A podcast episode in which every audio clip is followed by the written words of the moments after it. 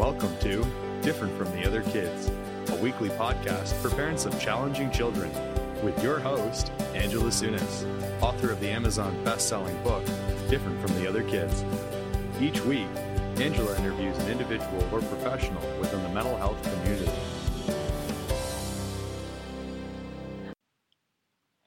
Jacquie Tyas in the house. Thanks very much for joining us.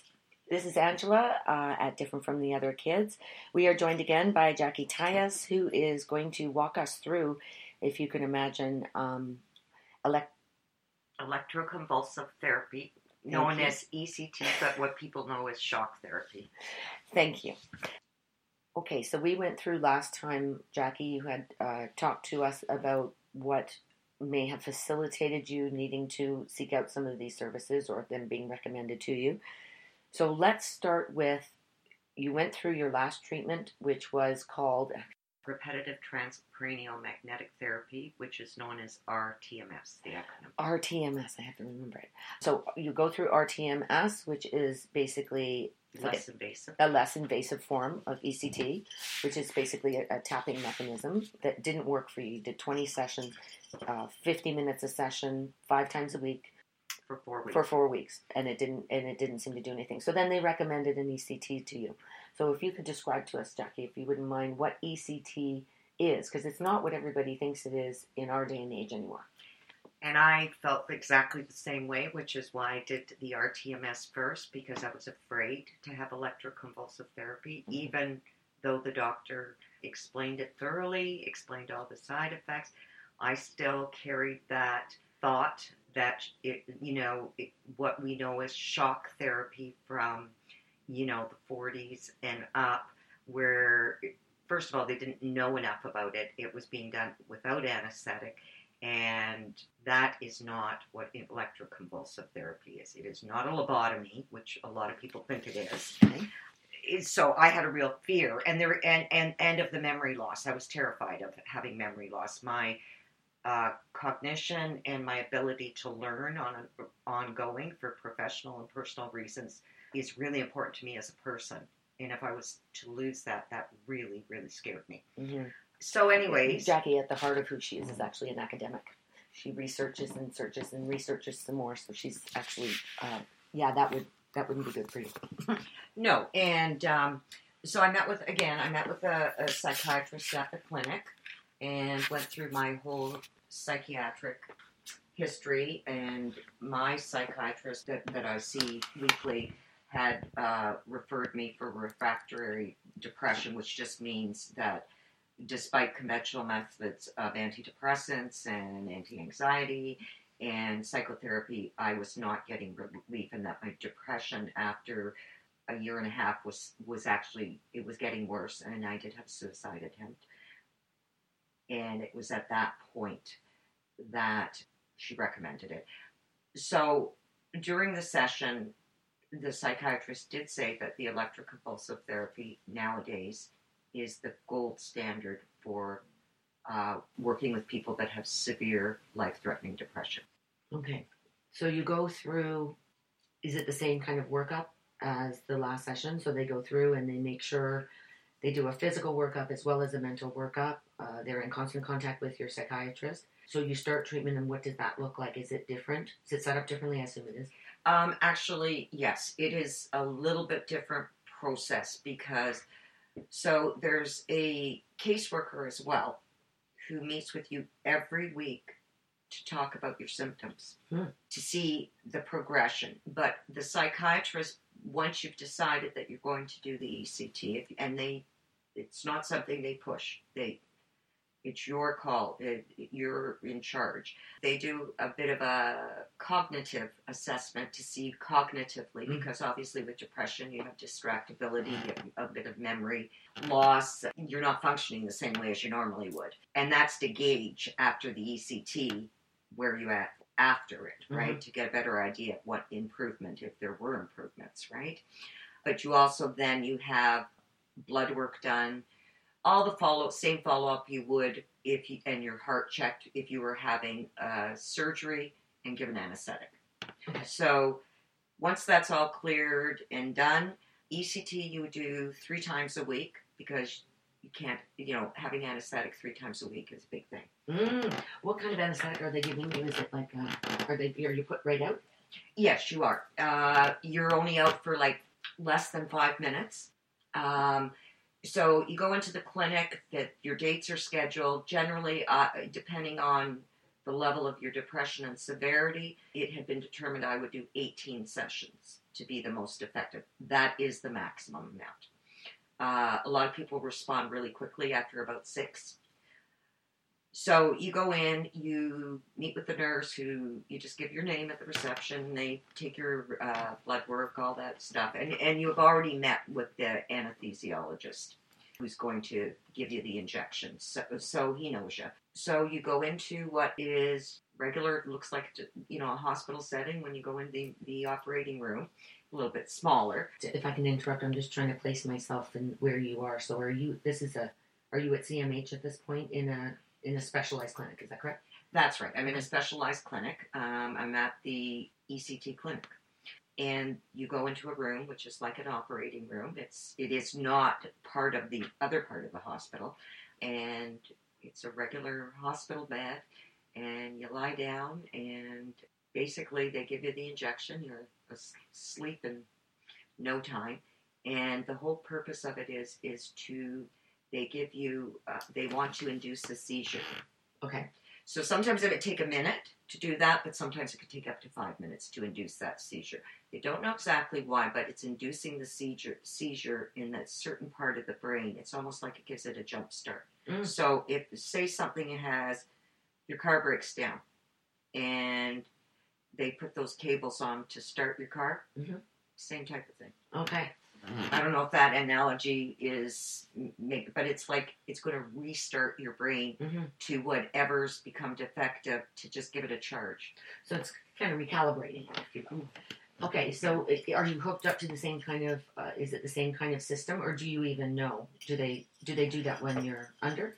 They do that when you're under. I- You have no awareness. Um, it's not uncommon for people during their treatment to not really have much memory uh, of it. Mm. Um, I that was not the case for me, but it is not uncommon to really remember much about it. Okay. So you go through your first session, and you wake up, and what do you feel like? I really just was a little bit confused when I woke up, but within five minutes I was able to, you know, gather my thoughts. I didn't feel like I'd been under heavy sedation. And for a half hour, they like to keep you. I always negotiated leaving after 15 minutes because I was al- I was very alert, but it was a negotiation uh, by with the nurse, and you have to have obviously someone pick you up. And then I went home. I was quite tired that evening and did sleep, but that was more the anesthetic than anything else. I didn't really, you know, I, I didn't have any headaches or any jaw aches or anything like that. Just a little bit woozy from the anesthetic. Okay. Did you have any of the flashbacks that you spoken to us about before after this initial treatment? No, and I should also um, let you know that there's two types of ECT. There's unilateral and bilateral. Unilateral is one side of the brain and less invasive in the sense that if you're going going to have temporary memory loss, unilateral is less likely to to, to have that um, side effect. So most people opt for unilateral 1st Mm-hmm. and and if it's effective, they will just continue the sessions. But after five or six sessions, if you're not getting any response, then they'll switch to what's called bilateral, which is both sides and is more, can be more effective, but there can be a lot more temporary memory loss and confusion. Okay. Okay, so you're supposed to go through 20 of these treatments. And uh, how did you feel after the first week? I really, I, I mean, other than the physical part of having anesthetic, I didn't notice any change. Okay. Okay, so then you go into, because how many of these sessions did you end up having altogether? I ended up having seven. Seven. Okay, so th- th- after the first week, you're not noticing any change of any kind. So then you enter into the second week. What made you stop at seven?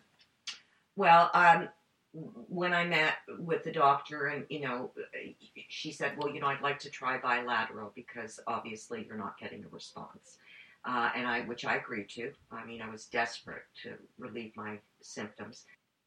The first the first uh, bilateral treatment, I felt a little. It took me a little a, little bit longer, like say from five minutes, maybe 10, 15 to get my bearings right mm-hmm. and and kind of be more cognitively aware. I was a little bit confused. I didn't know where I was, but within t- 10 minutes, 15 minutes, I knew where I was. So that was really the only thing that I noticed the first session. But then the second bilateral session, I will, I went home. I had a major trauma response, which I was so terrified. I couldn't remember anything. I was scared. I just felt so, probably the most unsafe I felt in my life. Oh wow. And And this sorry, so this is this is immediately after. So are you feeling this while you're sitting in the hospital, like getting rid of the anesthetic and stuff? This was at home later. this was at home. This was like, uh, you know, four or five hours later. Mhm. And I was terrified.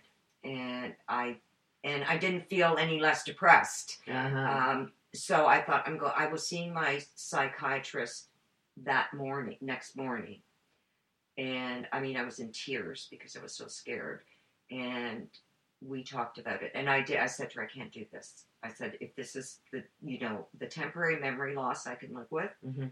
I can't do this. She assured me this was not no, this was not the average side effect, and she agreed with me because of my post traumatic stress. And part of therapy is that safety for me is key, Mhm. and that yes, do do not continue with it. Um, CAMH was really great. They they uh, consulted with her and they talked about it, and it was stopped. hmm Okay, so at that point, I would assume that you go back into your psychiatrist, and you're resisted. You're resistive to the what is traditionally known as the treatment that is the end of the road for somebody that doesn't get that doesn't that they're that you're not responding to regular uh, treatment, and now you're not responding to an, essentially a I don't know what would you call it a second tier treatment, a third tier treatment. It's a it's a completely different treatment. So you go back into your psychiatrist, and what's the conversation like? What's wrong with me? That's what you're asking, yeah. Yeah. And um, I mean, I have a wonderful therapeutic relationship, and my doctor is very knowledgeable. Um, and what she explained to me is that these things can be very effective, but when there's complex trauma issues, and I've had extensive and it, losses and um, abuses, and sometimes it is just about managing symptoms. Mhm. And I got what she meant then. Because when I first met with her, she said, I'm going to help you manage your sym- symptoms. And I didn't really know what she meant. I thought she just meant I was going to get better and go into remission and whatever. Okay.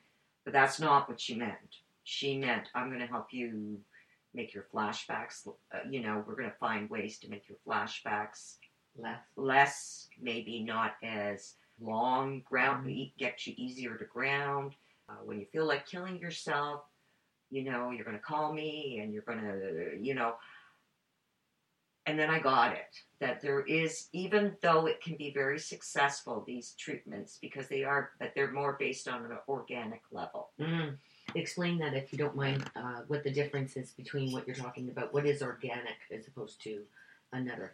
Okay, so people with major depression that don't have PTSD, say, a part of your brain has been, the signal is either been disrupted or there's been some damage to your brain, not necessarily from a head injury or anything like that, that has actually changed the way the brain, it, it, there's a disconnect. And so the way you would think if you didn't have major depression, somewhere along the line, some the message is going wrong, and obviously it's very complex. But that's an organic, physical reason. The brain is physically doing that.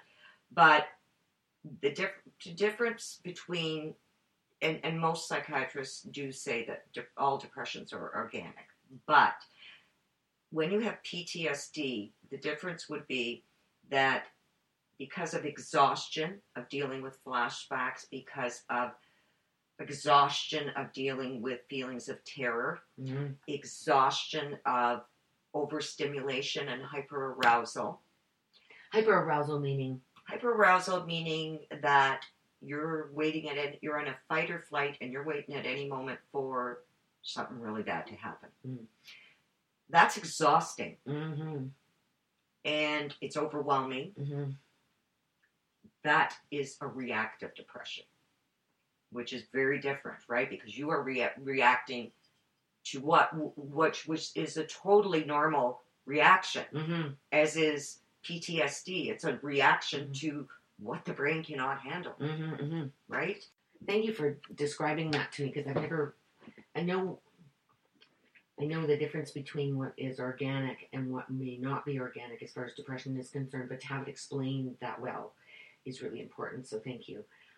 So now you're trying to manage your symptoms, and now there's a treatment program for that. Now you're trying to figure out what treatment might look like under the guise of just managing instead of trying to find uh, a different kind of therapy. But what you're describing to me is what your next step is, is really a very positive one too. So tell us what uh, your next step is, because we're going to have Jacquie was kind enough. Her generosity is beyond belief with her sharing. Anyway, I can't say enough about it. But she's about to go into a group of sorts to help manage some of the symptomology. So if you wouldn't mind, just give us an introduction into what you're doing next. Okay, well, um, one of the things I also started to do is I, I, I see my psychiatrist twice a week. Okay. Uh, I have a very good, safe relationship with her, and seeing her twice a week provides me with some relief of symptoms Mhm. temporarily. But she referred me to a after my suicide attempt to a program at St. Michael's Hospital, and it is a research study but it allows you to get free treatment and it, these it, it's a suicide prevention intervention group it's a therapeutic group run by a doctor and people and, and you are assessed by the doctor prior to going into the group and it's a very full assessment and the whole purpose of the research and the group the research is to find out what happens to a person before they actually end their life and to get you to recognize what's happening prior to that and use techniques to get you grounded or distracted or strategies because people will still do it but Mhm. to get a better understanding of what is going on before suicide happens hmm My big thing with suicide is a lot of people say, oh, well, you know, there didn't seem to be a lot of build up to it, or, you know, nobody spoke about it before, or whatever. But one thing that I know is that can happen in a moment. And if you're in a really bad moment and you don't have a toolbox, that's when that can happen. So they want to talk to you about toolboxes. They're actually not even going to walk you through.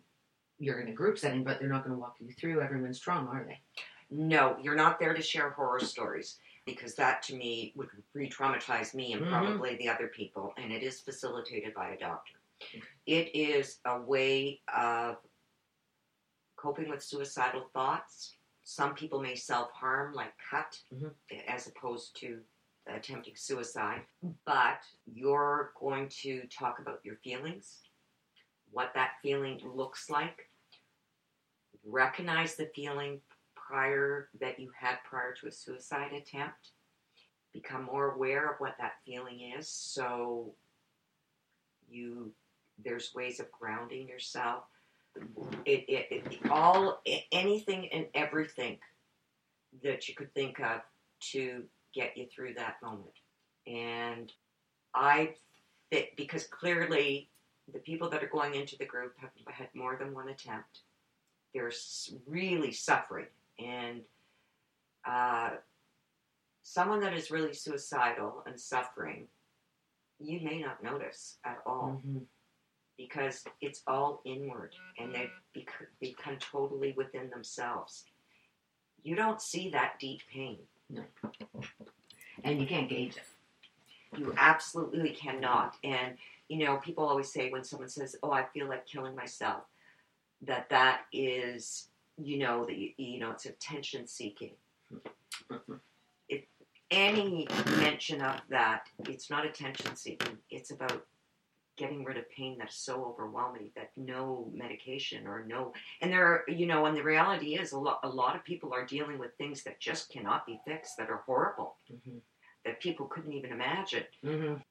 so in that in that moment it seems like the viable option um, so it is about but sorry i've gone off on the tangent No, that's okay. but but what i was going to say is that someone that is really committed to suicide and i'm speaking from experience and what i've known with dealing with clients that have been suicidal they've made that decision well before they actually do it Mm Mhm.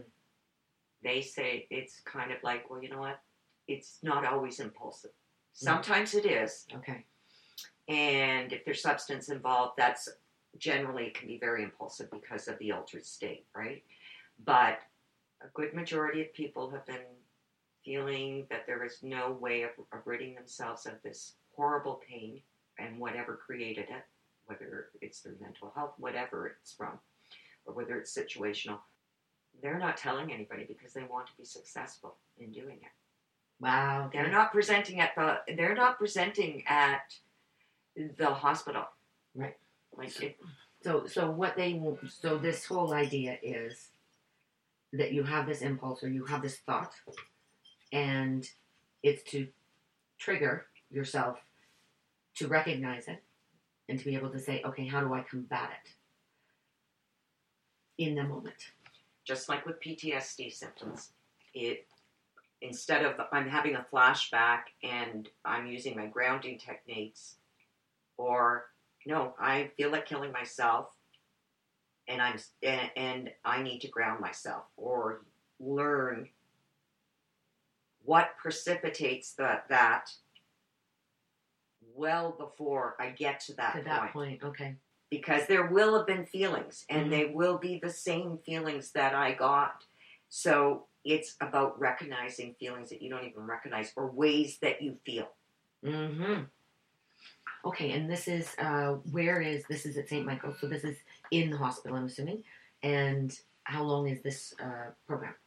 It's the program runs for five and a half months, so it's a very intense program. How many times a week? Twice a week for an hour and a half. Wow, So, and you can do the program as much and as many times as you need.